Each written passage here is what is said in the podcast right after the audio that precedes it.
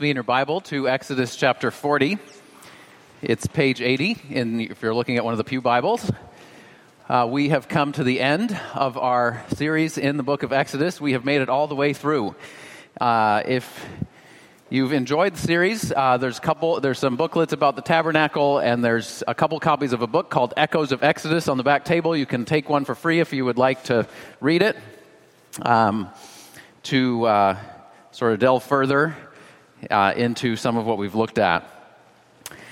Uh, but uh, this morning we are uh, coming to the end. I'm just going to read chapter 40, verses 34 to 38, uh, but we'll be looking at the whole chapter uh, this morning. So read with me Exodus chapter 40, beginning at verse 34. Then the cloud covered the tent of meeting, and the glory of the Lord filled the tabernacle. And Moses was not able to enter the tent of meeting because the cloud settled on it and the glory of the Lord filled the tabernacle. Throughout all their journeys, whenever the cloud was taken up from over the tabernacle, the people of Israel would set out. But if the cloud was not taken up, then they did not set out till the day that it was taken up.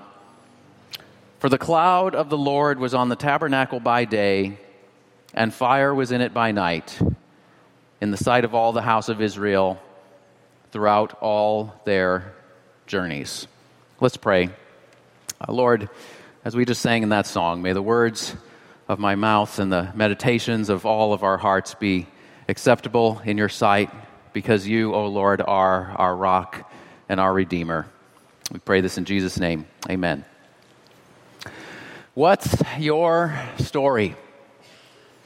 Jonathan Adler, a psychology professor at Olin College, said this The default mode of human cognition is a narrative mode. In other words, as human beings, we naturally understand our lives and find meaning in the world, not just by listing facts or events or feelings or thoughts, but by telling stories. We tell stories of success when we achieve what we had been striving for, and we tell stories of failure, or perhaps we don't tell those. We tell stories of redemption when something starts out bad and turns out well. We tell sometimes stories of contamination when things start well and end badly. The stories that we tell reflect who we are, but they also shape who we become. According to one study, uh, people who are who were uh, recognized as caring and committed to helping future generations often told stories about others who had helped them in the past. Uh, people who are narcissists, uh, by contrast, tend to tell stories about themselves or about others who have hurt them over and over and over again. And sometimes we face a crisis because a story that we've been living in for so long doesn't match our present reality anymore. I remember when my wife and I were on our honeymoon. Uh, about 10 years ago, we went to Canada. We were staying at a wonderful uh, little bed and breakfast and uh, got to know the owners there. And they had opened one of the first all natural organic food markets back in the 1970s, before Whole Foods even existed, uh, before it was a popular thing to do. And they were at the forefront of raising awareness about the dangers of chemical pesticides, the importance of turning to organic foods. They gathered a loyal following, and then their business partner got cancer and died. And they not only lost a dear friend, but they lost some of the mission that had motivated them. The story that they had lived in and lived out of for many years wasn't quite enough anymore. Or another situation, maybe you've told yourself for years, I'm going to finish high school, I'm going to go to college, graduate, get a job, get married, have kids, and buy a house. And maybe you've done all those things. And then you realize, I might have half a lifetime left to go. And I've come to the end of the story that I've been telling myself for years. What's next? Some people call it a midlife crisis. Or maybe you come here to go to Yale and you've always been at the top of your class. And now you're looking around at everyone else on campus and thinking, well, there's only half of us who are going to be in the top 50%, and there's only 10% of us who are going to be in the top 10%. Do I really belong here? How will I distinguish myself here? Sometimes people really hit rock bottom because they can't find any story that makes any sense of the world and of their experience, and they feel hopelessly lost. Maybe you've been there. All kinds of things have happened to you, and you think, I can't find any way to make sense of them. What's your story? And how, and how is the story that you're living in shaping who you are becoming? Over the last eight months, we've looked at the book of Exodus, which is in many ways the foundational story of the Old Testament and even, uh, even uh, laying the lays the groundwork for the entire Bible. The story of Exodus shapes the rest of the Bible. The story of the Bible has in turn shaped entire nations and cultures and families and individuals for generations. So even if you're not a Christian, even if you don't believe any of this, you ought to at least take the time to learn what this story is that has shaped the lives of literally billions of people throughout history and today. Now, we've said several times throughout our uh, series in Exodus that Exodus is a story with three main parts, three main movements. First, God saves, He rescues His people from slavery in Egypt. That's chapters 1 to 18. Second, God instructs, God establishes his covenant and gives them his law at Mount Sinai. That's chapters 19 to 24. And third, God dwells. God comes to live among and with his people in the tabernacle. That's chapters 25 to 40. God saves, God instructs, and God dwells with his people. This morning, I want us to look at two things. First, I want to look at how the story of Exodus ends. I want to look at chapter 40 in particular. And second, I want to look at what it means. I want to step back a bit and look at the, the book as a whole and say, what do we take from this book, this story that we've gone through over the last eight months? So, first, how the story ends. What do we see here in chapter 40? Well, there's two uh, major parts to chapter 40. There's verse 1 to 33, which is about the tabernacle going up. And then there's verses 34 to 38, which we read about the glory of God coming down. So, verses 1 to 15, uh, the, Lord's give, the Lord commands Moses to set up the tabernacle. This section reads a bit like an instruction manual, starting from what goes inside the Ark of the Testimony in verse 2, gradually proceeding to the outside, to the court and its gate in verse 8. Then there's instructions about anointing the tabernacle, setting it apart for a holy purpose. And then in 9 to 11, then 12 to 15, there's instructions about anointing the priests who, were in, who would be in charge of the tabernacle uh, and setting them apart. And verse 16 is a summary statement which says, This Moses did according to all that the Lord commanded him, so he did. And then, verse 17 to 33, we see what that looked like. We see Moses carrying out God's commands step by step by step. So, verses 17 to 19, we see Moses forming the tabernacle and its spaces. Verses 20 to 29, we see Moses filling the tabernacle with the furniture uh, and different and altars and, bre- and bread of the presence and all the different things that God had, had told them to put in the tabernacle. Uh, then, verse 30 to 32, we see him preparing for the priest who would manage the operations. And verses 33, he finishes the outer court and its gate. And he does it all precisely as God instructed him. Seven times in verses 17 to 33, you can see the refrain, as the Lord had commanded Moses. Verse 19, 21, 23, 25, 27, 29, and 32. So God commands Moses to build the tabernacle, to, to set up the tabernacle. They've already made all the stuff for it.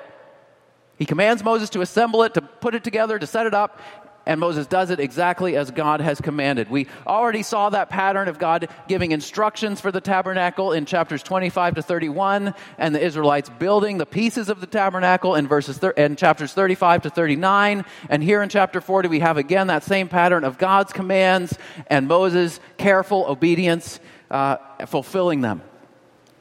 So the account concludes, uh, verse 33, the first half of the chapter concludes, So Moses finished the work. It's the same words that conclude the account of creation in Genesis chapter 2, verse 2.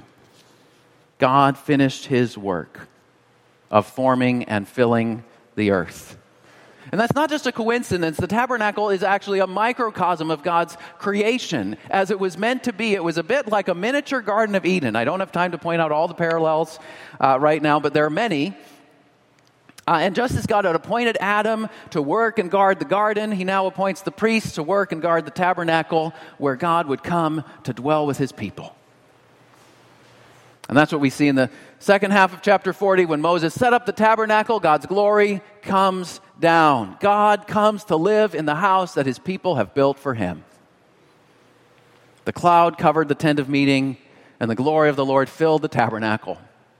Now, those aren't two different structures uh, uh, earlier, after the golden calf, Moses built a separate tent of meeting outside the camp. Um, it's not completely clear what happened to that tent. Uh, some people think it was sort of left alone and the tabernacle became uh, the tent of meeting. Some people think it was incorporated into the tabernacle. the text doesn't really tell us. Um, but calling it the tent of meeting, but they're, here they're referring to the same thing. Calling it the tent of meeting emphasizes this is the place where God has come to meet with his people. Calling it the tabernacle emphasizes this is God's house. This is not the people's house where God comes to visit and be the guest. No, this is God's house where the people come to visit and be the guests. Now, verse 35 says, The cloud settled on it. This is the same cloud that had gone before the people, guiding them through the wilderness after they left Egypt. The same cloud that stood behind them, shielding them from the Egyptian armies at the Red Sea. The same cloud that the people had seen on top of Mount Sinai from far away. The same cloud that descended outside the camp and spoke to Moses after the golden calf incident in the tent of meeting. And now this cloud had come to dwell in the midst of the people. The tabernacle would be set up in the middle of the Israelite camp, and everything else would be set up around it. In other words, God has come to dwell in the midst of his people. Now, the cloud that these verses are talking about is not one of those, we shouldn't think of one of those nice, puffy white clouds that might be floating through the sky on a day like today. That you look up and think, oh, what a nice day with puffy white clouds in the sky. No, Throughout Exodus, the cloud of God's glory is awesome and frightening. Uh, when the cloud descended on Mount Sinai, there was thunder and lightning. So think a storm cloud. The appearance of the glory of the Lord was like a devouring fire. The cloud is like a container that shields the people of Israel from coming into direct contact with the all consuming fire of God. But it's an awesome and frightening thing. That's why it appears as fire by night. It's not that it morphs into something else. It's a, it's a glowing cloud during the day, and it looks like fire by night. So the tabernacle went up, and God's glory came down. Now, in one sense, what we see here in chapter 40 is that the people of Israel have arrived at the goal to which the story of Exodus has been leading all along. If you go back to chapter 25, verse 8, the beginning of the third section of Exodus, God said to Moses, Let the people make me a sanctuary, a holy place that I may dwell in their midst. Well, Moses finishes the work, and God comes to dwell among his people. And God followed through on his plan despite the people's major failure in worshiping the golden calf. God followed through on his promise despite the people's sin. So we see the constancy and faithfulness of God's purpose here. Or if you go further back in Exodus, back when the people of Israel were in Egypt, what did Moses say to Pharaoh over and over and over again? Let my people go so that they may worship me, so they may serve me. The people have gone from being unwilling slaves of Pharaoh, oppressed, and uh, uh, Pharaoh trying to annihilate them, to being willing servants of the Most High God who have been given life. Or if you uh, go back to the beginning of Exodus, if you remember those first two chapters, the time when it seemed like God was absent and distant, He was there behind the scenes, but it seemed like they were far from His presence. And now, God is visibly present among them in the glory and the cloud and the, in the tabernacle.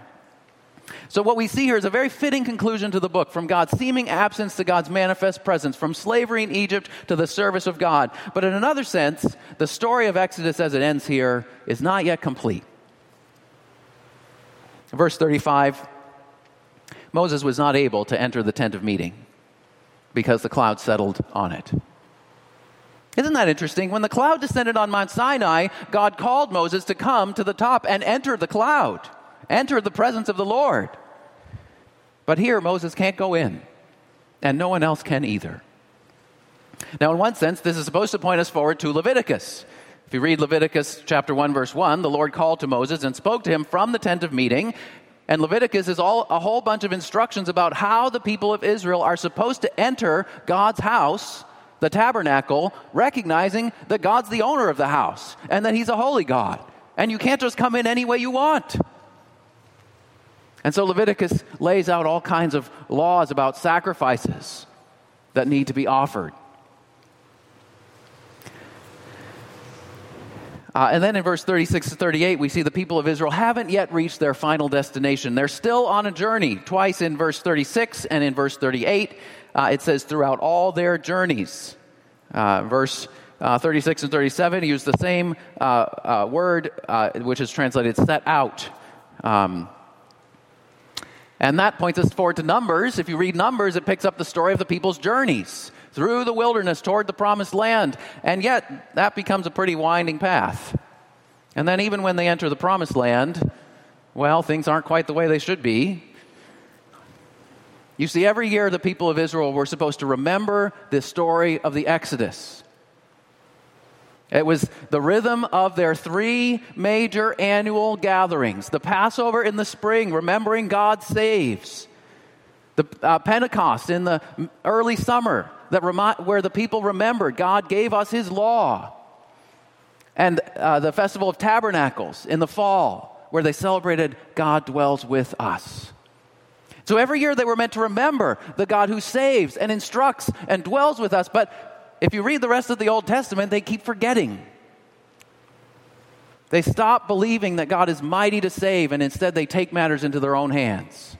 Or they look to something else or someone else to be their Savior. Or they stop following God's instructions and just decide to do whatever they want.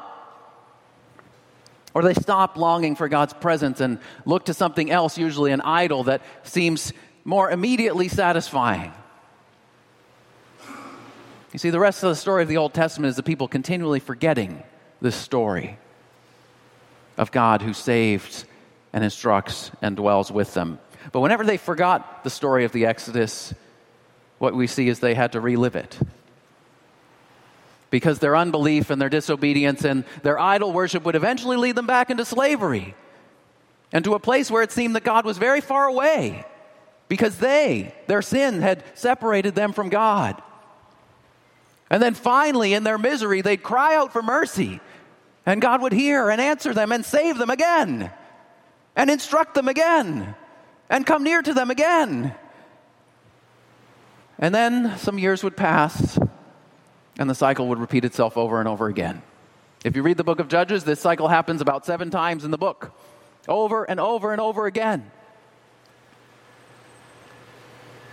And it happens throughout the rest of the Old Testament.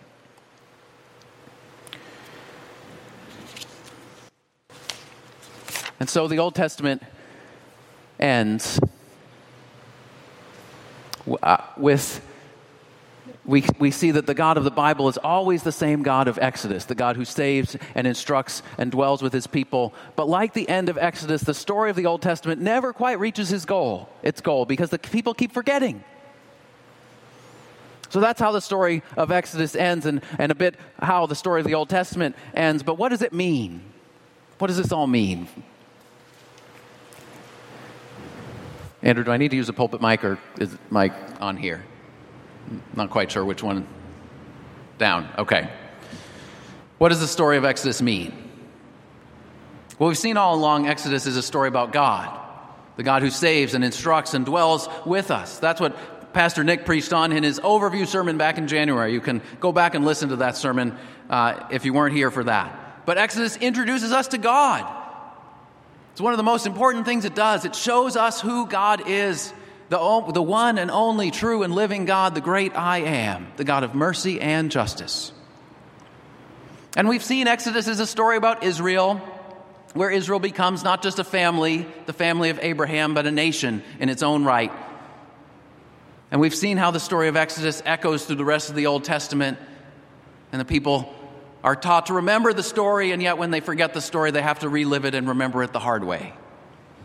But we've also seen as we've gone through Exodus that Exodus points us forward to Jesus, points us forward to the one who would uh, save and instruct and dwell with his people in an even greater way. What do we see in Jesus? We see that he is the one who knows our sufferings, like God did when the people were enslaved in Egypt. We see that Jesus comes near to us and is sympathetic to us. And we've seen that he stands up for us, like Moses stood up for the people before Pharaoh and said, Let my people go. And in the New Testament, we see that Jesus stands up to the devil and says, Let my people go. They are mine. I have come to liberate them. And we've seen that Jesus is our Passover lamb who shields us from God's righteous judgment that we deserve for our sin.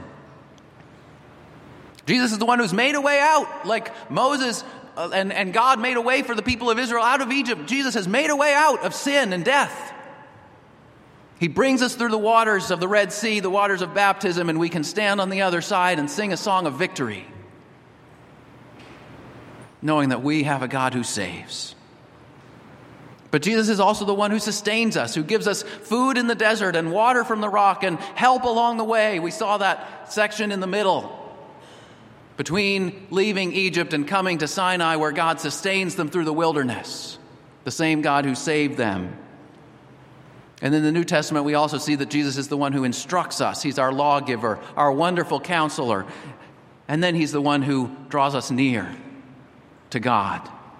He's our sacrifice and our great high priest and the very presence of God, the temple of God, who pours out his spirit upon us. And because Exodus points us to Jesus, for all of us who are Christians, Exodus is not just a story about that shows us who God is. It's not just a story about Israel, but it's also our story. This is the question I want us to ask Is Exodus your story that you're living in? The story of a God who saves, and a God who instructs, and a God who indwells. This is the story that we are meant to live in and live out of. What does that mean? Three things. We tell the story of a God who saved us. You see, true Christians are never the heroes of their own story. You know, the Bible does not say what many people think it says God helps those who help themselves. The Bible shows us that God helps those who are helpless and hopeless and cry out to Him for mercy, like the Israelites enslaved in Egypt. They couldn't fix, they couldn't fix their own situation, they couldn't free themselves. And that's where the book of Exodus begins. That's where our story begins if we are believers in Jesus. The Bible says we are all deeply flawed, far more than we acknowledge or recognize or care to admit, and that we cannot save ourselves. In the New Testament, the Apostle Paul says in Ephesians, You were dead in your sins, and you have been raised to life in Christ. You have been saved by grace, not by your own achievements. And this story of a God who saves is what distinguishes the God of the Bible from the God that many other religions talk about. It's one of the main differences between biblical faith and, other, and many other religions. Many, because many other religions don't start with a God who rescues those who are helpless and hopeless. Many other religions will start with the law. They will say, This is the path you must follow. These are the pillars that you must obey. And if you follow these commands, then you will obtain salvation. You will escape the cycle of karma. You will enter nirvana. But the Bible says Christ Jesus came into the world to save sinners. Not to give a little help to people who have it mostly all together, not to give us a program to follow that we can carry out on our own, but to rescue us by his blood shed on the cross. Now, telling the story of a God who has saved us is both deeply humbling and confidence building at the same time. It's humbling because as Christians, we can't boast in our spiritual or religious achievements. And it's confidence building because our identity is rooted in an unshakable source of security in the saving love of God that is not based on our performance. That's the first part of living in the Exodus story is telling the story of a God who has saved us. But the second part of the story, Exodus doesn't end there. The second part of the story is the God who instructs us. And if the per- first part of the story distinguishes Christianity uh, or biblical faith from many other religions, the second part of the story distinguishes biblical faith from modern secularism, which idealizes freedom from all constraint to be whoever you define yourself to be. Uh, the retired Supreme Court Justice Anthony Kennedy expressed this well in his quote, where he said, At the heart of liberty is the right to define one's own concept of existence, of meaning, of the universe, and of the mystery of human life. That's the modern vision of liberation, the right to define your own vision of existence and meaning and the mystery of life. But that's actually not biblical freedom. God did not save the people from slavery under Pharaoh so that they could be free to invent their own meaning, which, by the way, can change pretty quickly when you're the author of it. It's not a very stable source. But God did not save his people under, from slavery under Pharaoh so they could do their own thing or just so they could feel better. God saved them so they could learn his ways and follow his commands. Or as Ephesians 2 says, we are created in Christ Jesus for good works, which God prepared beforehand that we should walk in them. Now, of course, many of the laws in Exodus would have seemed strange and perplexing and hard to follow for the Israelites. And inevitably, some of God's commands in the New Testament may initially seem strange and perplexing and hard for us to follow as well. And for this reason, many people simply ignore or avoid the commands in the Bible that they don't like. But let me ask you this question If there is a God who is eternal and transcendent and wise, and if that God chose to put his thoughts into a book, do you expect that that book will only confirm what you already know to be the case and never challenge any of your deeply held assumptions. That doesn't make sense. And if we can ignore the parts of the Bible that don't fit with our 21st century secular Western cultural sensibilities, why should we expect people from other cultures and other times in history to take to heart biblical teachings that we think are important and they think are strange? That's hypocritical. We must not pick and choose the commands of God that appeal to us and ignore the rest. Sometimes we have to wrestle with challenging texts We've done that in our journey through Exodus. Sometimes we have to untangle the mess when God's commands have been twisted out of context and, and misapplied in hurtful and damaging ways. Sometimes we have to carefully compare one scripture with another to keep the big picture in mind.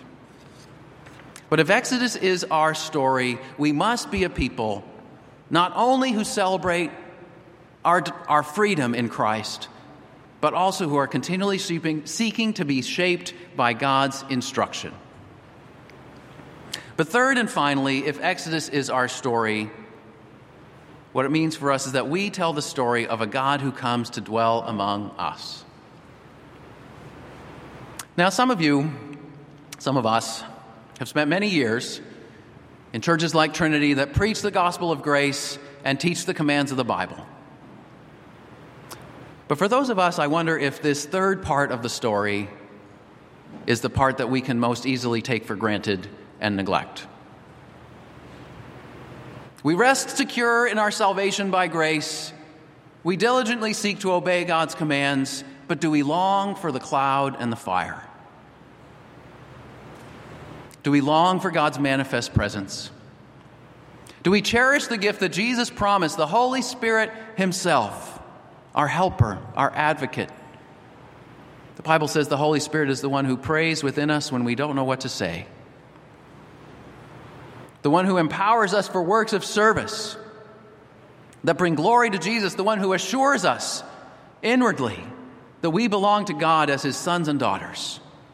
Do we seek to be continually filled with that Holy Spirit, as Ephesians 5 exhorts us? Do we long for the presence of God, like the author of Psalm 84 that we read earlier in the service? How lovely is your dwelling place, O Lord Almighty! My soul longs and even faints for the courts of the Lord.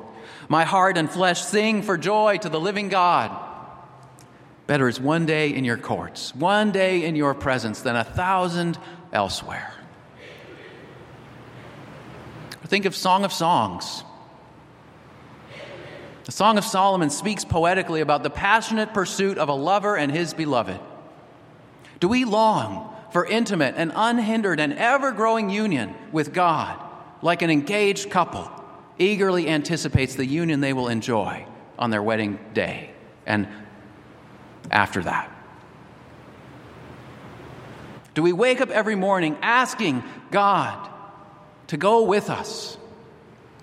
There's an old Irish prayer attributed to St. Patrick that goes like this I arise today through God's strength to pilot me, God's might to uphold me, God's wisdom to guide me, God's eye to look before me, God's ear to hear me, God's word to speak for me, God's hand to guard me, God's way to lie before me, God's shield to protect me, God's host to save me from snares of the devil, from temptations of vices, from everyone who desires me ill.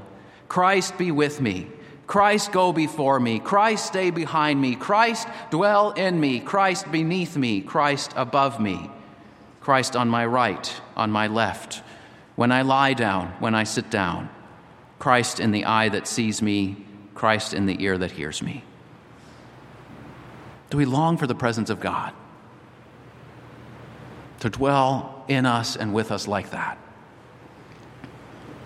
See, when we look at the story of Exodus, the appropriate response to part one of the story, God saves us, is faith. The appropriate response to the second part of the story, God instructs us, is to obey. But the appropriate response to the third part of the story, God dwells with us, is love. Paul says at the end of the day, faith, hope, and love, these three remain, but the greatest of these is love. So the end of Exodus is an invitation to grow in our love for God. And in our longing for His presence, His presence through all our journeys, and His presence at the end of the road, when one day we will see Him face to face. But finally, perhaps some of you are find it hard to long for God's presence because it's been a very long time since you felt it. Maybe you feel like you've been maybe you've been exploring Christianity for some time.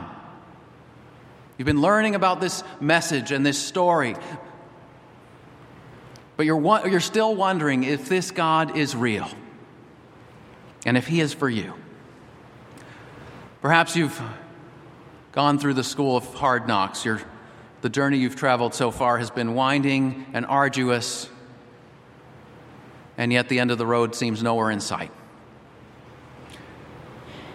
Let me end with this anecdote. In the fifth book of the Chronicles of Narnia, The Horse and His Boy, the main character, Shasta, reaches a point in his journey when he is all alone very hungry, extremely tired, and apparently lost. He's always had a hard life. He was abandoned as a baby. He was raised by a very strict fisherman. One day, the fisherman agreed to sell him into slavery. Before he could do that, Shasta ran away. He left his home country and headed for Narnia, which he had only heard of and never seen. Along his journey, he was chased by lions and nearly drowned in a river trying to escape them. He nearly fainted while crossing a blazing hot desert. Again, he was chased by a lion who wounded his companion. When he finally made it to Narnia, he was separated from his companion and lost the trail high up in the unfamiliar mountains, in the ice and fog. And it goes, and, and here's what happens there.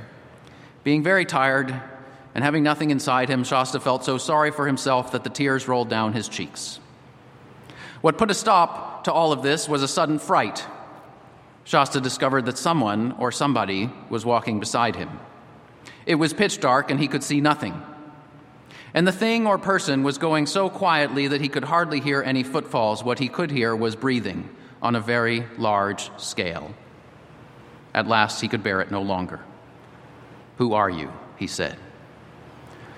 One who has waited long for you to speak, said the thing. Its voice was not loud, but very large and deep. Are you a giant? asked Shasta. You might call me a giant, said the large voice, but I am not like the creatures you call giants. Then he said, almost in a scream, You're not something dead, are you? Oh, please, please do go away.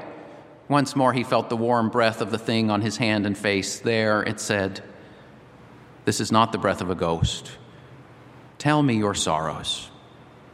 Shasta told how he had never known his real father or mother and had been brought up sternly by the fishermen. And then he told the story of his escape and how they were chased by lions and forced to swim for their lives, and of all the dangers in the city, and about the night he spent in the graveyard, and how the beasts howled at him out of the desert. And he told about the heat and thirst of their desert journey, and how they were almost at their goal when another lion chased them and wounded his companion. I do not call you unfortunate, said the large voice. Don't you think it was bad luck to meet so many lions? said Shasta. There was only one lion, said the voice. How do you know? said Shasta. I was the lion. And as Shasta gaped with open mouth and said nothing, the voice continued I was the lion who forced you to join with your companion. I was the cat who comforted you in the graveyard. I was the lion who drove the jackals from you as you slept. I was the lion who gave the horses the new strength of fear for the last mile that you should reach King Lune in time.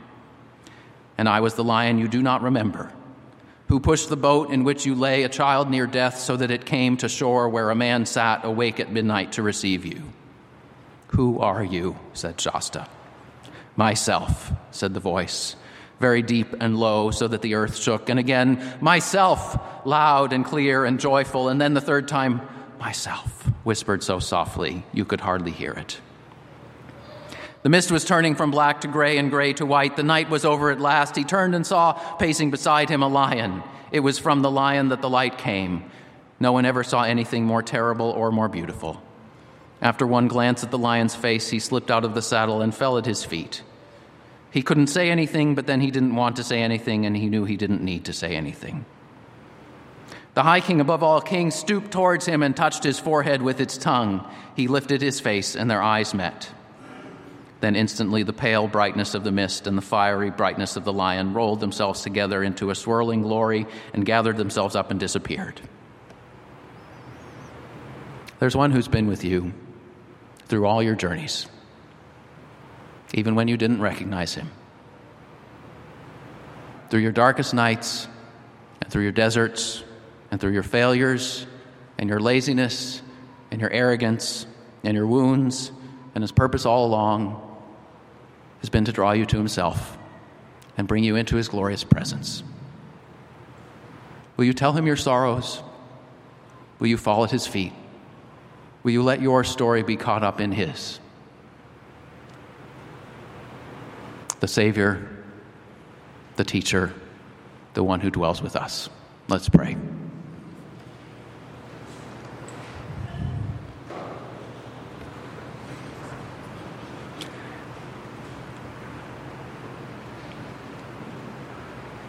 Father, thank you that you have searched us out, that you have known us long before we even thought of you. We thank you that you have been there, even when you seemed absent and distant.